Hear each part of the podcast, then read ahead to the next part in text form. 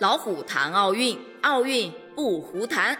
欢迎收听《虎谈奥运夺冠二零二一》，我是主播纸糊的母老虎。哇哇哇哦！七月二十四日上午八点三十分，本届东京奥运会的女子十米气步枪项目就会展开了。这个项目将会诞生本届奥运会的首枚金牌。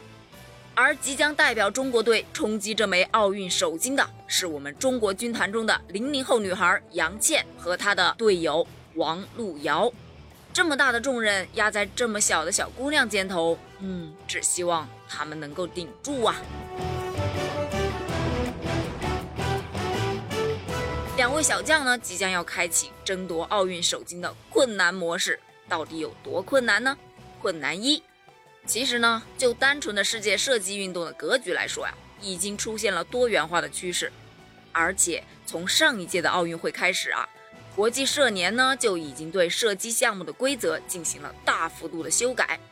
所有的参赛选手啊，进入决赛之后都将从零开始，资格赛的成绩不再带入决赛当中。这呢，给比赛本身啊增加了很多的不确定性和偶然性。当然，这是挑战。同时呢，也是机会。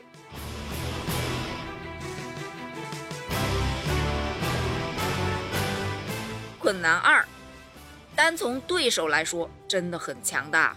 这次啊，运动射击队派来了十五人，其中呢有八名选手啊，在各个赛事中都是名列前茅，分别排名世界第一啊，或者是世界第二的。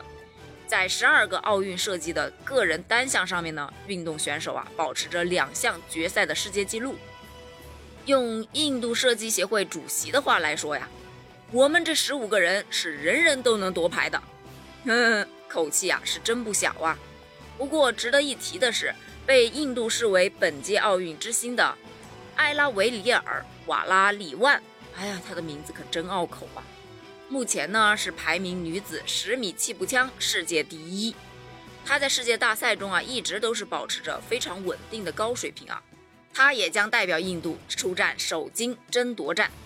另外呢，首金争夺战中还有一些比较有力的争夺者，比方说克罗地亚的老将佩耶季奇呀，美国队的玛丽塔克和艾丽森维斯，以及中国台北队的新星林以欣。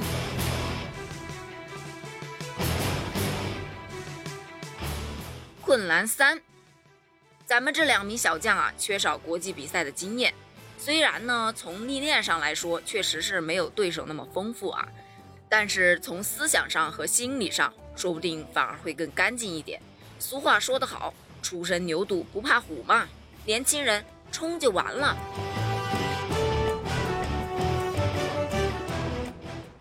其实呢，相对于比赛成绩，其实网友更担心的是运动员们的安全。